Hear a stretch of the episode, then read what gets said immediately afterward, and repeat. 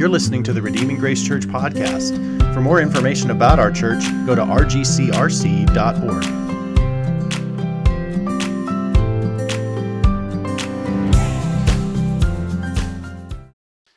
If you want to grab a copy of God's Word, if you don't have one, there should be one under a chair nearby. You can take one from someone else if you have to. Do what you got to do. We would love to have God's Word in front of you there. We're going to get right to it because we're going to go through all of Mark chapter 3. We're going through a sermon series through the Gospel of Mark. Mark is a biography of Jesus, and so we're just following Jesus around, and Mark is fast. Mark does not waste any words. The scenes change fast, and so we're going to try to get through 35 verses today. So we're partway in. Jesus' ministry is blowing up, and he's starting to encounter a little bit of resistance from different people. And so the title of today's message is Jesus' Foes, Fans, and Family. And we're going to see those three categories of people play prominently in our text today, and they're going to play prominently throughout the rest of the gospel. We're going to see kind of who they are today. As we go through chapter 3, I want you to notice a progression here. Ben, if you want to put this slide up for me. I want you to notice how Mark is going to use the geography of where Jesus is to kind of tell a message. It's going to go kind of up and down. He's going to start in a synagogue with some foes. He's got kind of a rivalry that's beginning to brew between him and the religious leaders.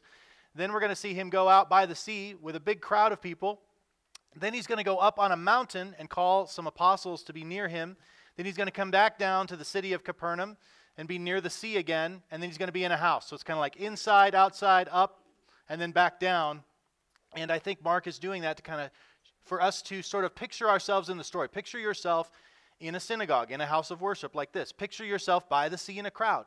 Picture yourself up on the mountain with Jesus as he calls these people together. Picture yourself in a crowded city among these with just all of the rumors that are flying around about Jesus. And then picture yourself, am I inside or outside the house? And we're going to figure out a lot of what's kind of surprising about who's who. Who are really the foes of Jesus? It's not who you would expect. Who are the fans of Jesus? Man, that's just a whole bunch of them. A whole bunch of people that are sort of like interested in the spectacle of Jesus, and it's not entirely sure what they actually believe about Jesus. And then who are the actual family of Jesus? Because that's surprising. This whole narrative about Jesus is that Jesus is surprising. He's the servant king. Those sound like words that don't go together. He's the God man. He's going to save by suffering. He's going to win by losing. He's going to call people in a really remarkable way. And there's just this irony. And I want you to put yourself in the scenes here. So I'm going to have some pictures of some of the places where these events are happening, most likely, because I want you to picture yourself as part of this narrative as we read it. So watch for the locations and watch for the characters and how Jesus is exposing who they really are and how that's surprising. And throughout this message, think about which category am I in. Okay? So let's go ahead and read Mark chapter 3. I think it'll be on the slides as well, but it's good for you to look at the words either on the screen or on paper in front of you or on your phone. And here it is. Again, he, meaning Jesus, entered the synagogue, and a man was there with a withered hand. And they watched Jesus to see whether he would heal him on the Sabbath so that they might accuse him. And he said to the man with the withered hand, "Come here." And he said to them, "Is it lawful on the Sabbath to do good or to do harm, to save life or to kill?" But they were silent. And he looked around at them with anger, grieved at their hardness of heart, and said to the man, "Stretch out your hand." He stretched it out, and his hand was restored. The Pharisees went out and immediately held counsel with the Herodians against him on how to destroy him. Verse 7, Jesus withdrew with his disciples to the sea, and a great crowd followed from Galilee and Judea and Jerusalem and Idumea, and from beyond the Jordan, and from around Tyre and Sidon. When the great crowd heard all that he was doing, they came to him, and he told his disciples to have a boat ready for him because of the crowd, lest they crush him. For he had healed many, so that all who had diseases pressed around him to touch him. And whenever the unclean spirits saw him, they fell down before him and cried out, "You are the Son of God." And he strictly ordered them not to make him known. And he went up on a mountain, and he called to him those whom he desired, and they came to him. And he appointed 12, whom he also named apostles, so that they might be with him, and he might send them out to preach and have authority to cast out demons.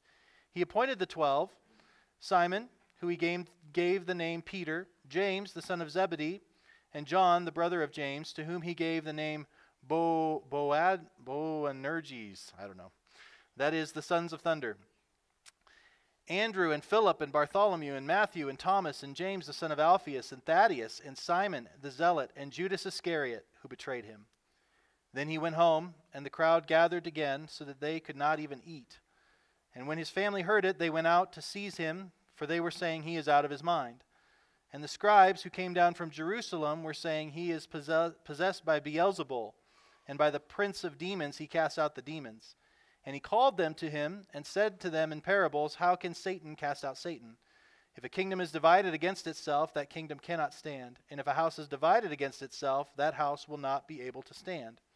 And if Satan rises up against himself and is divided, he cannot stand, but is coming to an end. But no one can enter a strong man's house and plunder his goods unless he first binds the strong man. Then indeed he may plunder his house. Truly, I say to you, all sins will be forgiven the children of man, and whatever blasphemies they utter, but whoever blasphemes against the Holy Spirit never has forgiveness, but is guilty of an eternal sin. For they were saying he had an unclean spirit. And his mother and his brothers came, and standing outside they sent to him and called him. And a crowd was sitting around him, and they said to him, your mother and your brothers are outside seeking you. And he answered them, who are my mother and my brothers? And looking out at those who sat around him, he said, here are my mother and my brothers, for whoever does the will of God, he is my brother and sister and mother. Whew. Let's pray. God, thank you for your word. Thank you for this picture of Jesus. And God, I pray that we would see him vividly through your word, and that we would draw out what we need from this text. We won't get to everything, but we want to just get the impression of what it's like to follow Jesus and then decide where we stand with him. And so, Lord, we pray that you would reveal our hearts, that we would see ourselves in the story, and God, that Jesus would become really real to us, that he would perhaps even call us to himself. In Jesus' name, amen. All right, so three categories of people. Did you see them in there? We've got the foes, which would be the Pharisees, the Herodians, the scribes, the demons, and even to some extent his biological family who's calling him crazy. We've got fans. We've got these crowds that are just like packing in around him, almost crushing him, it says. And then we have family. We have his family, his followers, those whom he calls to himself, his true mother and brother and sisters. And so we're going to see who those are. The fans make up the biggest group now, but eventually Jesus is going to split that group. There's not going to be many fans left. They're either going to be foes or family. They're either going to be followers. In fact, he's not going to have many of those by the end. Jesus is not interested in just creating a giant social media platform. He's not just trying to create sort of a popular movement. He's calling a new family. He's calling a new family together. And so let's look first of all at the synagogue with his foes, chapter 3, verses 1 through 6. Again, he entered the synagogue, and a man was there with a withered hand, and they watched Jesus to see whether he would heal him on the Sabbath. So we've got some bad actors here, right? They're coming to worship to watch Jesus and make sure he doesn't break any of the rules, right? And I'm wondering if this withered hand guy isn't sort of like a plant. Like, let's just see. Jesus seems to have compassion on people. Let's put someone who needs compassion and just see if he breaks the rules. See if he does work on the Sabbath. Because that was what was being debated here. Is there was 39 different categories of work that they had put together that were prohibited on the Sabbath. So what's tricky is that in Exodus chapter 20, verse 10, it tells us that on the Sabbath you're not to do any work. But the Old Testament actually doesn't define very clearly what work is. And so out of a genuine desire to obey God and to honor the Sabbath, they came up with the 39 malakos, which are these 39 categories of work. And now what had happened is that instead of the Sabbath becoming a place of rest, it became a rule-following way to decide who was in and who was out. As opposed to it being the Sabbath being a gift to man, Sabbath became a weapon to hit people with. And so that's what's happening here. Is they know that Jesus has a habit of healing on the Sabbath. He's breaking their rules about work, not God's. And so perhaps they have planted this man to see if Jesus might break one of their rules so that then they can condemn him, because Sabbath breaking is punishable by death. And Jesus steps right into the trap intentionally. He takes the bait, right? And he calls the man forward and says, come here. Now, can you imagine what it's like to be that man? You're probably pretty self-conscious. You probably have been, you know, your issues are pretty public. People know about them. They've seen them. And Jesus makes a spectacle of you, calls you to the front and goes, let's all see your jacked up hand. if there even is much of a hand there, right? Jesus brings him up. He says, come here, and he uses the man as an object lesson. He just goes ahead and takes the bait, steps right into their trap, and he says to them, is it lawful? Let's talk about rules for a second, right? Is it lawful on the Sabbath to do good or to do harm, to save life or to kill?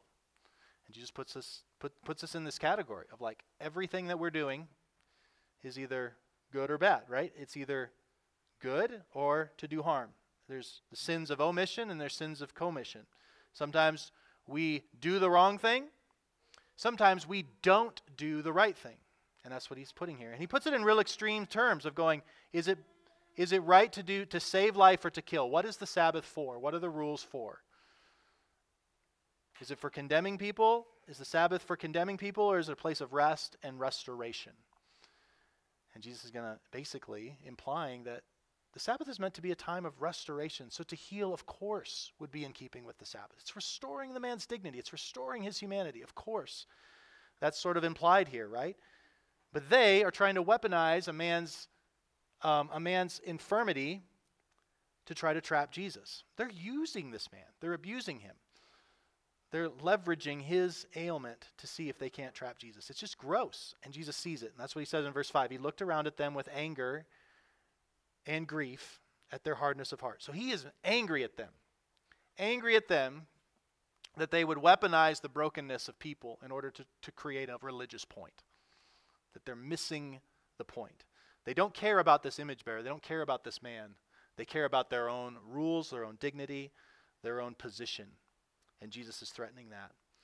So he calls them out, and they don't answer because they don't have a good answer. They don't have a good answer to this question. They know technically the rules that they put together, but they don't know the Spirit. They don't know the heart of God here. And he's angry at them. But he's also grieved. He is sad for them at what they have become. That their religiosity, their pursuit of God, their study of the Scriptures has actually hardened their hearts. They know a lot of things about God, but they have their hearts far from God. And so he's angry at them for how they're deceiving people, for how they're using people, and then he's also grieved at what their sin has actually done to their own hearts. He looked around at them with anger and grieved in his own heart. He said to the man, stretch out your hand. He stretched it out, and the hand was restored. What an awesome thing, right? They have just seen part of the curse reversed right in front of them. Who can do that? God can do that. And they're missing the point, because exactly what do they do right then? Is instead of bowing down and worshiping him, of going, wait, the one has come who can deal with all of the problems of our sinful world. What do they do? Verse 9, this is the irony, verse 6. The Pharisees went out and immediately held counsel with the Herodians against him, how to destroy him. What did he just say? What's the Sabbath for? To give life or to take it? And then when he restores a man's hand, what do they plot on the Sabbath? They begin plotting his death over the Sabbath. What an irony, right? He's just called out their hearts. That's why they don't say anything. They're now weaponizing the Sabbath in order to kill when it was never meant to be that. Jesus feels both anger and grief, both rage and compassion. These religious leaders are dangerous and destructive, but he's also sad at the condition of their own hearts. They love enforcing the rules more than they love the restoration of image bearers. And Jesus heals them, heals the man, storms out in a rage. And what's fascinating is that the Pharisees are all about preserving Israel as a nation, preserving Israel as a people. They're all about, they would be sort of the conservatives, so to speak. The Herodians are all about siding with Rome and going, let's preserve our power. Let's be sort of pro-government in that sense. They would be more like in that sense. And so it's fascinating that both of them see themselves as threatened by Jesus. Jesus is establishing this fraudulent system that the Pharisees have set up, but he's also threatening the relationship with Rome because he's calling himself a king. And so you get these strange people put together. This would be like, you know, I don't know what kind of analogy to put this. This would be like the key conservative leader aligning with the key liberal leader, key Republican, key Democrat, going, we have to unite to take this guy out. Jesus is a threat to both sides. He exposes the idolatry of all people. He threatens the power of all of these systems. And so it's fascinating that these Pharisees go out and they held counsel with the Herodians against him to destroy him over his healing of a man on the Sabbath. Do you see how far from God they have gotten, that even their religion has led them so far astray? The irony that they would want to kill him over restoring an image bearer. A few applications. We need to be careful of theological pride hardening our hearts, that we think that we are so right, and we begin to judge other people by our rightness, and we end up missing the heart of God and realizing that we're dealing with image bearers, whom God made, who God is redeeming, who God is putting together. That's not to say that truth doesn't matter. It means a lot. Jesus is going to get to that. But to weaponize and add our own spin to things in such a way that we miss the work of God is something that both angers Jesus and grieves him. That someone in need of redemption would come to a place of worship with God's people, come to meet Jesus and be restored, that would make people angry, I think makes Jesus angry and grieved, right? The Sabbath is not just rest and rule following, but it's about restoration and renewal. It's about celebrating God's creation and celebrating God's redemption. It was meant to mark God's people, to mark them off and be an invitation to the world that our God is better than your God. Your God says do, our God says done. Come into his rest. Come into the restoration that he offers through Jesus, the eternal Sabbath. So then Jesus moves out. Verse 7, we see him by the sea with his fans and his foes. I think there's a picture. That's actually a picture of the synagogue and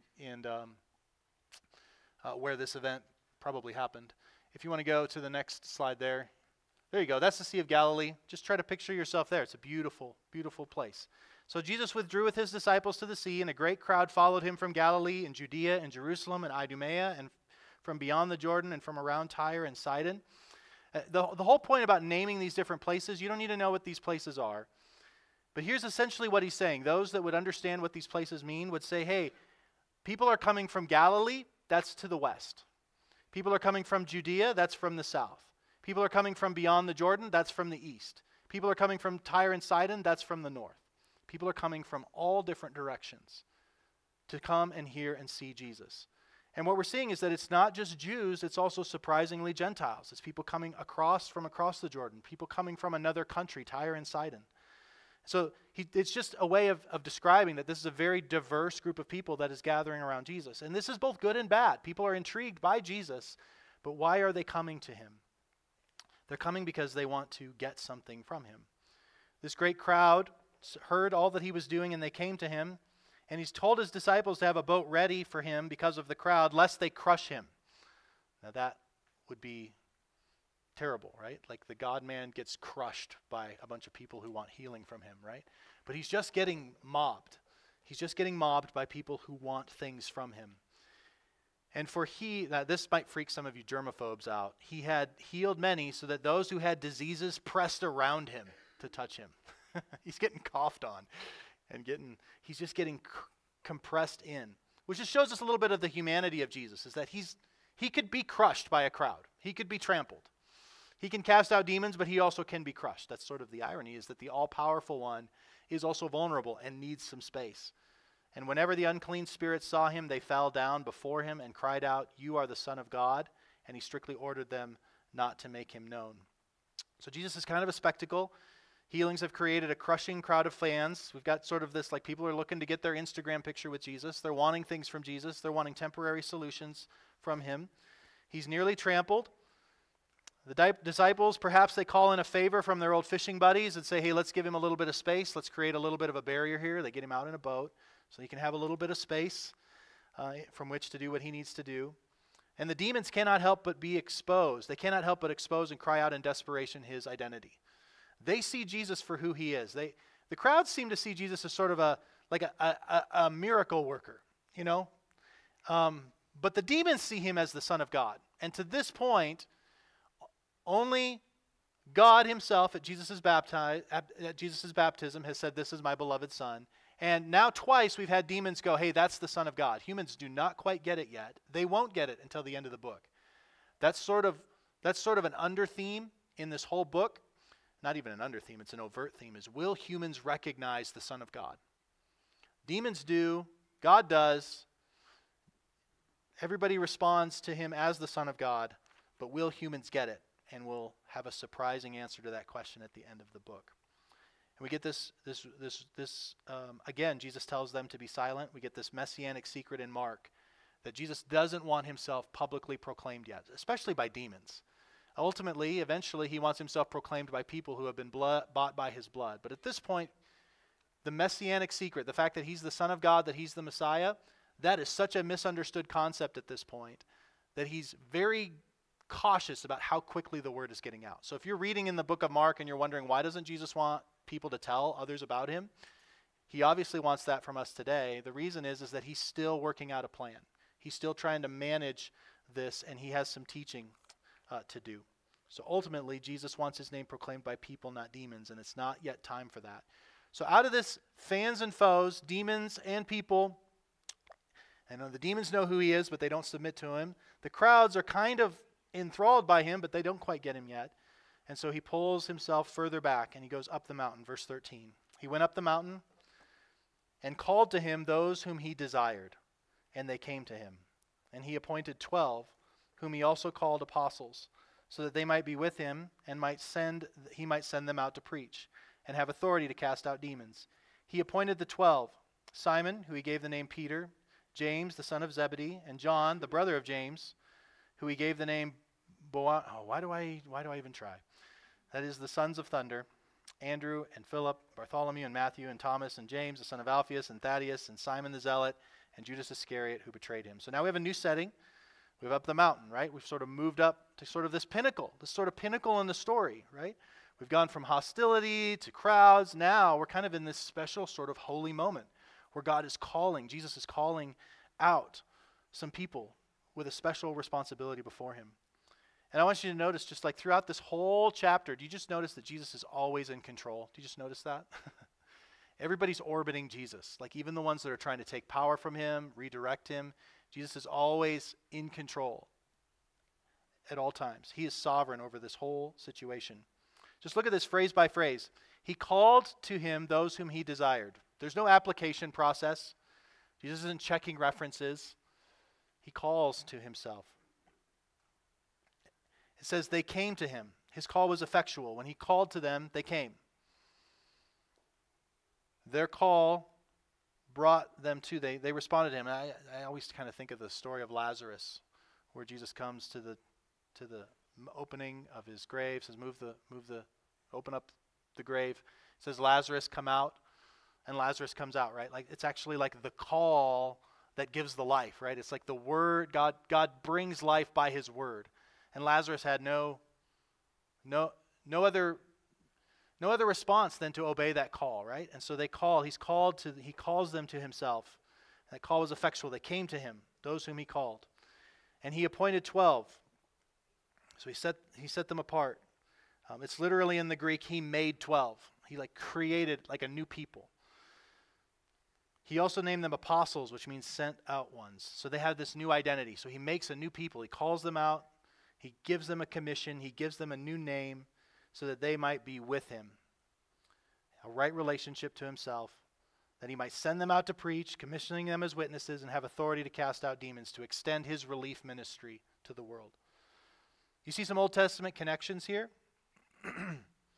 He creates them and names them, like a new Adam, commissions them, right? Gives them a task to do. It's almost like a new humanity is being created here.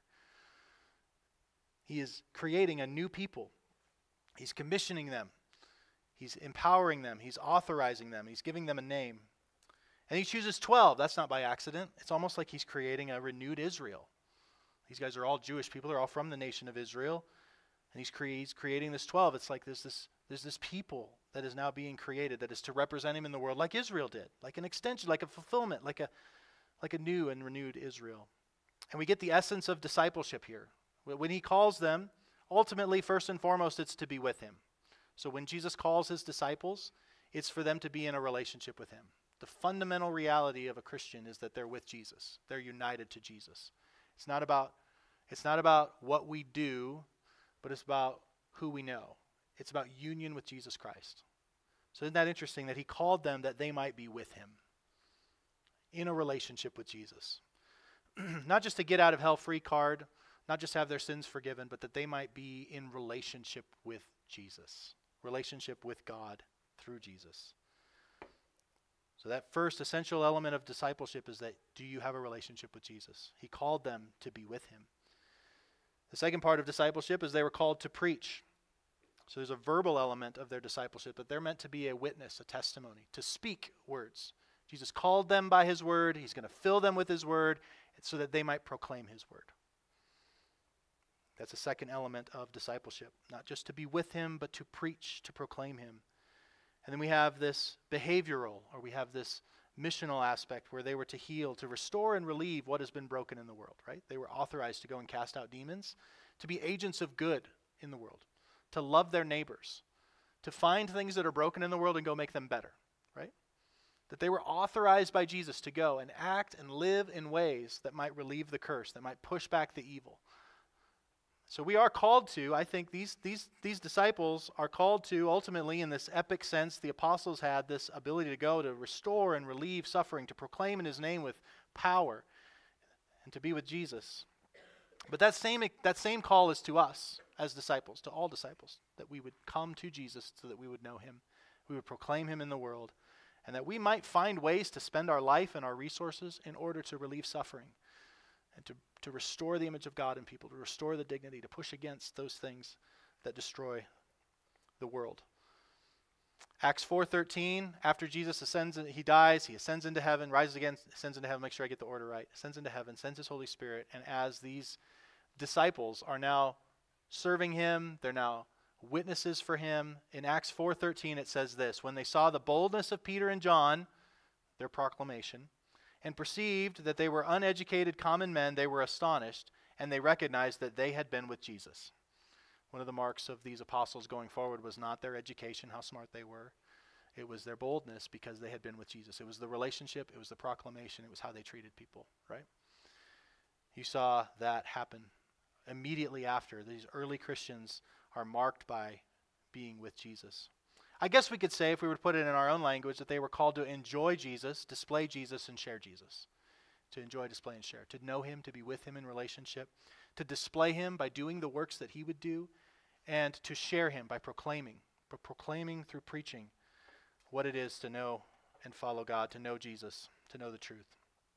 One commentator said, in every respect, this new community is Jesus' doing. These guys didn't get together and go, hey, let's create a society and see if Jesus wants to join us, right? No, Jesus created them as a people. They didn't do it to get on their own. They did it in response to the call of Jesus. It was a community of relationship, a community of the word, a community of good works. And that's the community that he establishes through his church. That's what we're called to be as a church, is people that know Jesus. Like, I hope that when someone comes in here and goes, these people, it's like they've been with Jesus. When I come into this service, it's like I feel like I've been welcomed by Jesus. That's part of why we do the welcome that we do, welcome in the name of Jesus. And they proclaim. They preach, sometimes preach really long.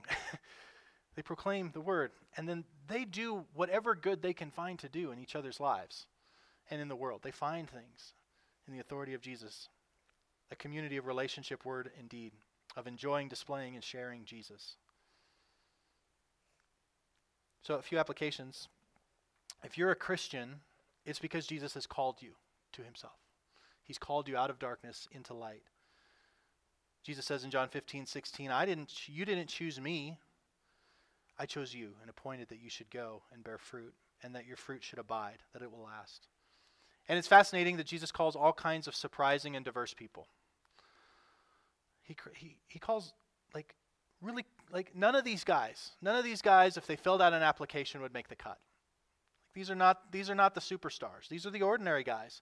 And he puts people together that do not go together. He puts a tax collector, Matthew, probably Thaddeus here. We learned about him last week. He's a tax collector, which means that he has kind of betrayed his own people to collect taxes from Rome, on behalf of Rome. And so, like, he's sort of like a traitor to his people. And then you've got a zealot.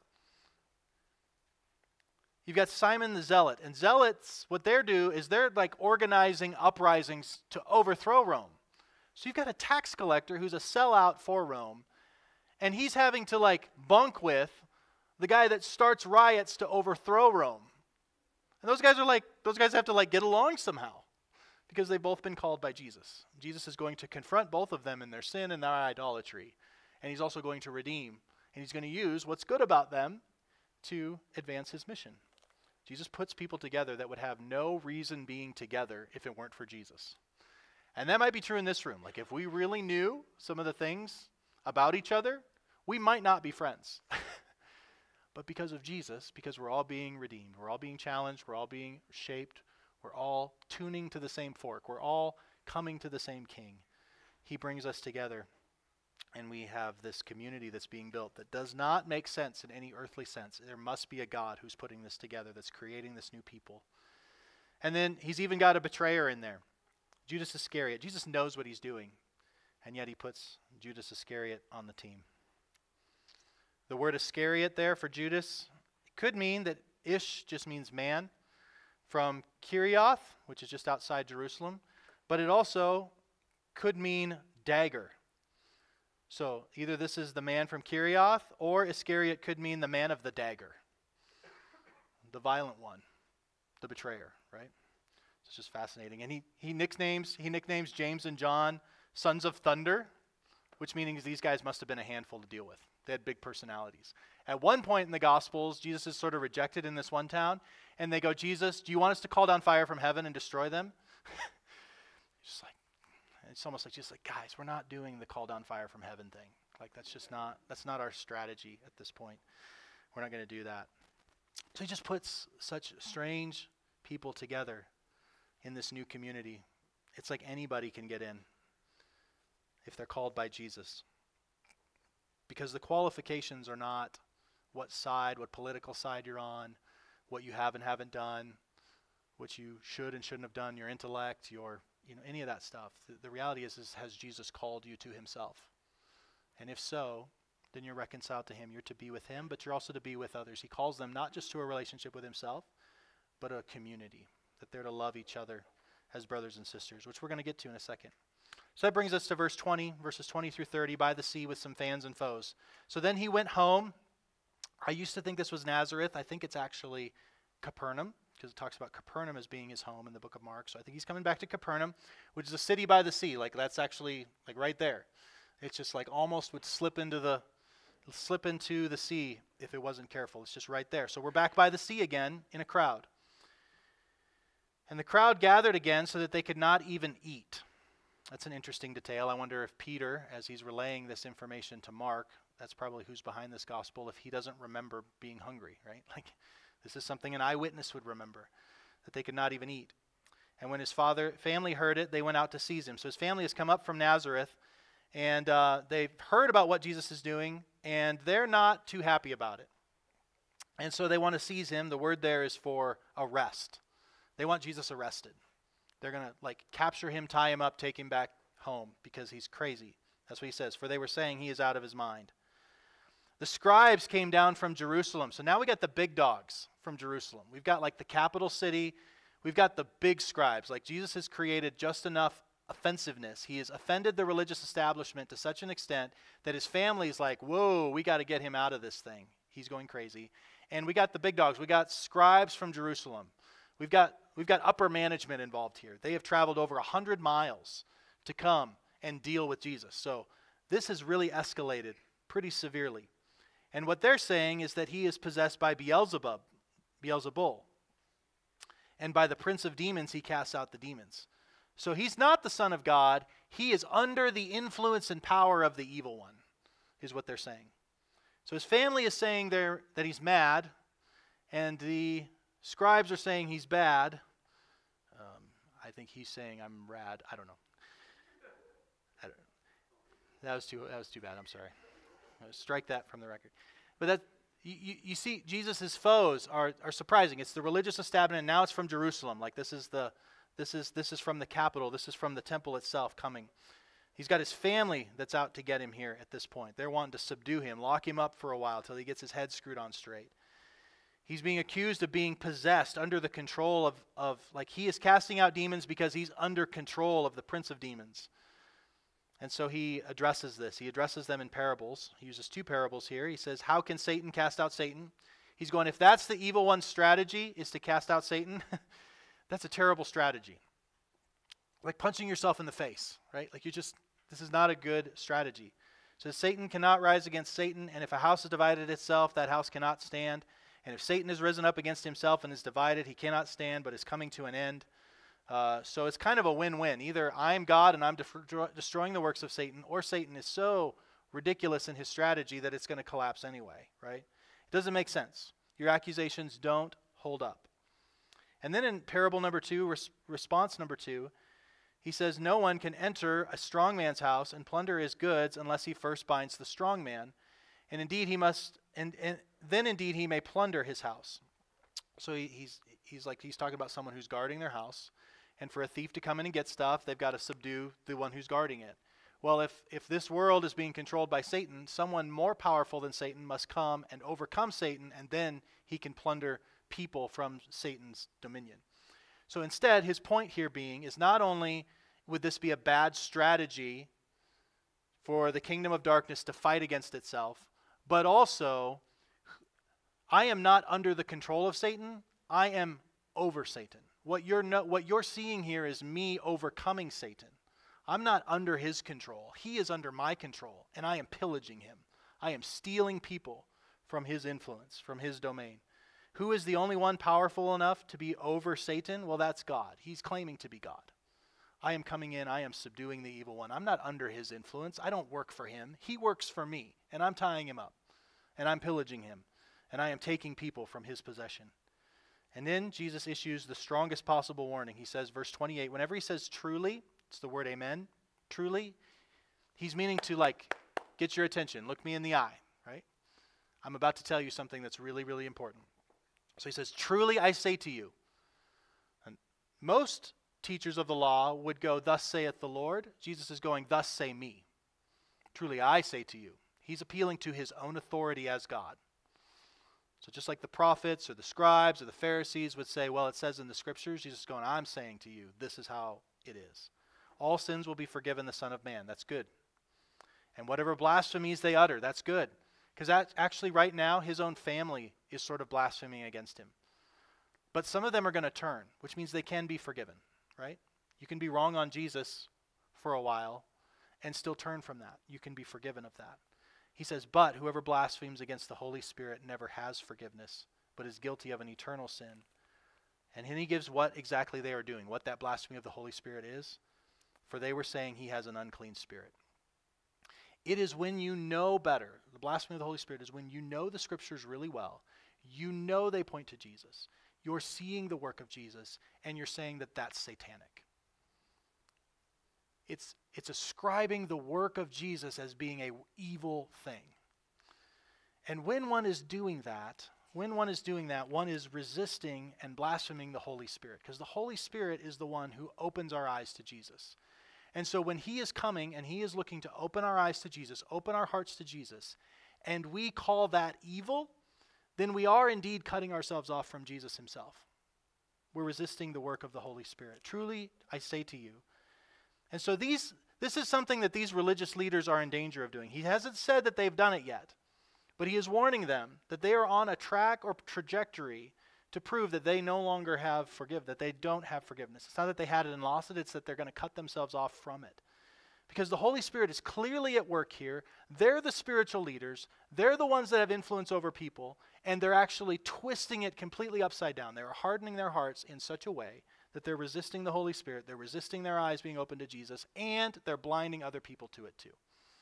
This is really bad. He's saying, if you persist in this, you're headed down a road, and there can be a point of no return.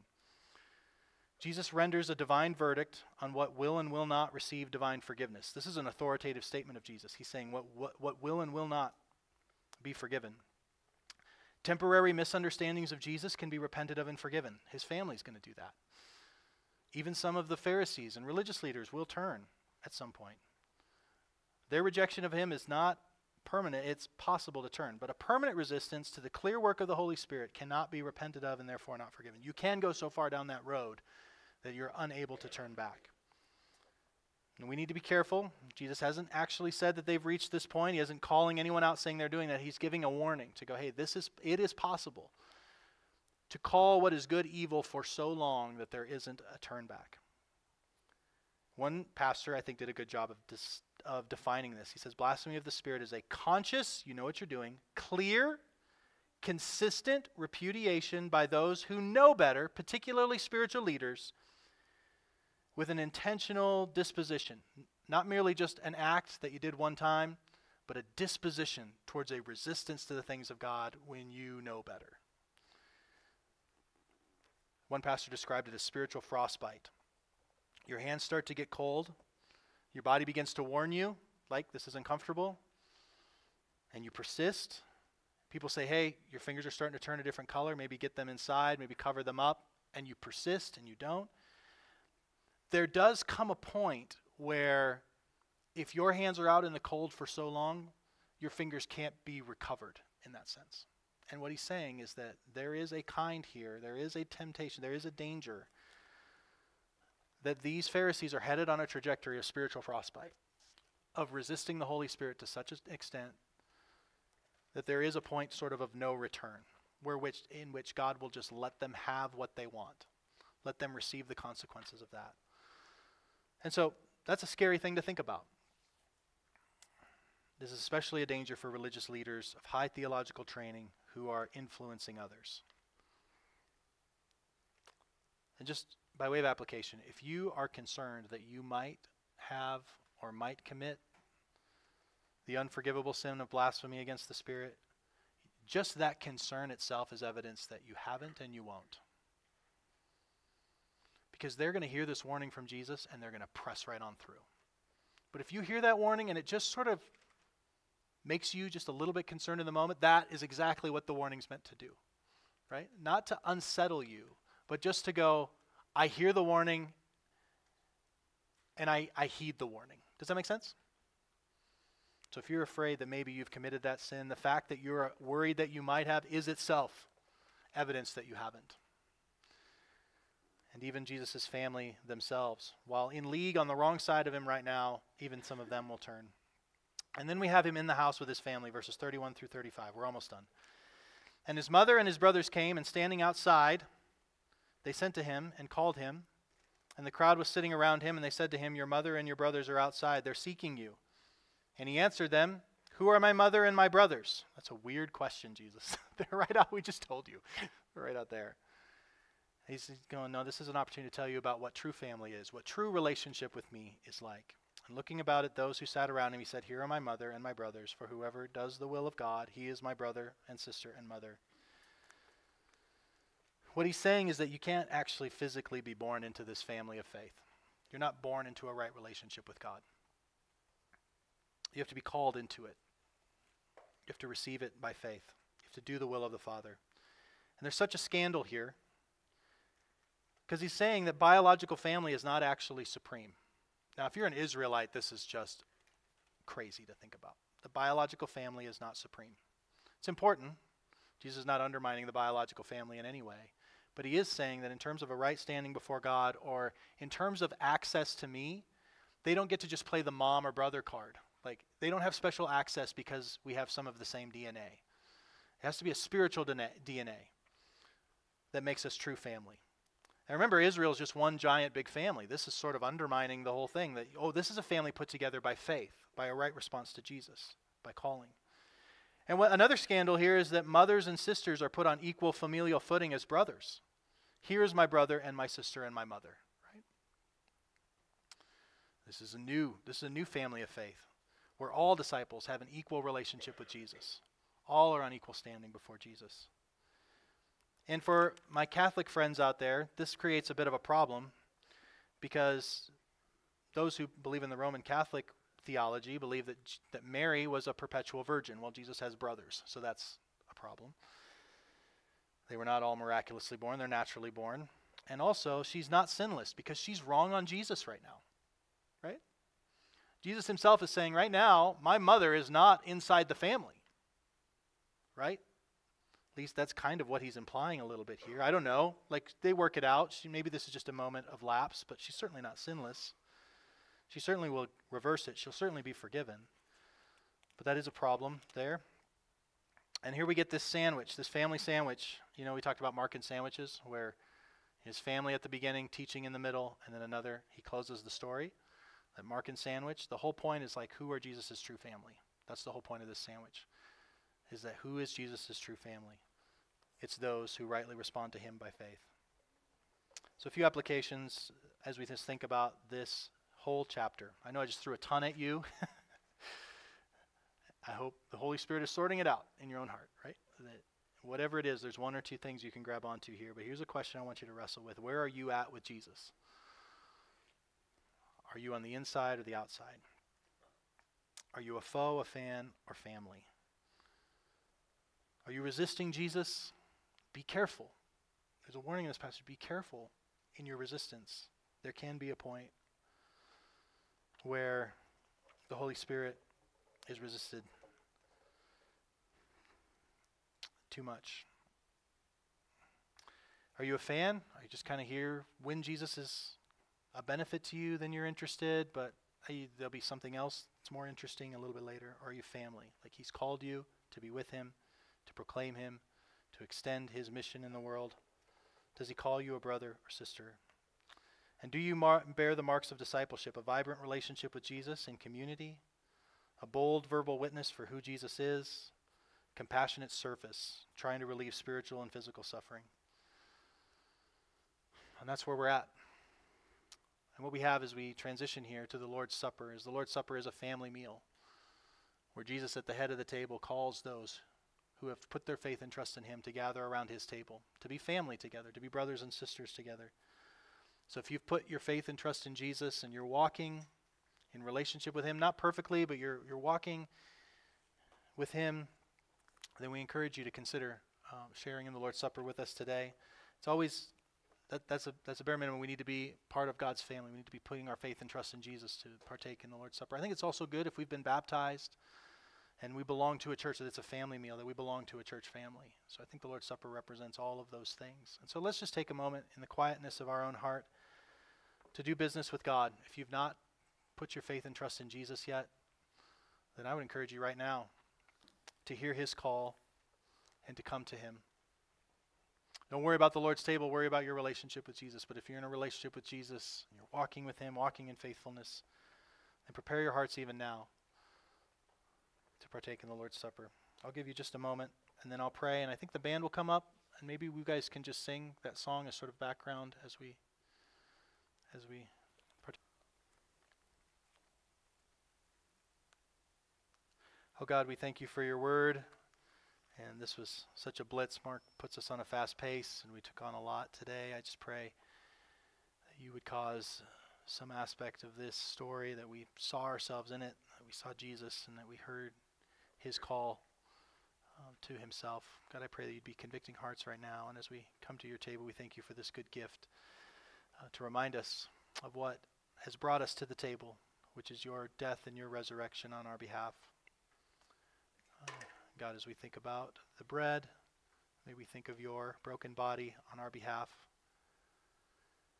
As we think of the shed of the juice, we think of your shed blood, making an atonement for our sins. And we thank you that you have reversed the curse, you have overcome the grave, you have forgiven our sins through Jesus Christ. And by faith we may draw near to you and to one another in this new family of faith. God, we give thanks for that, and just pray that you would commune with your people as we commune with you through this ordinance. In Jesus' name, amen.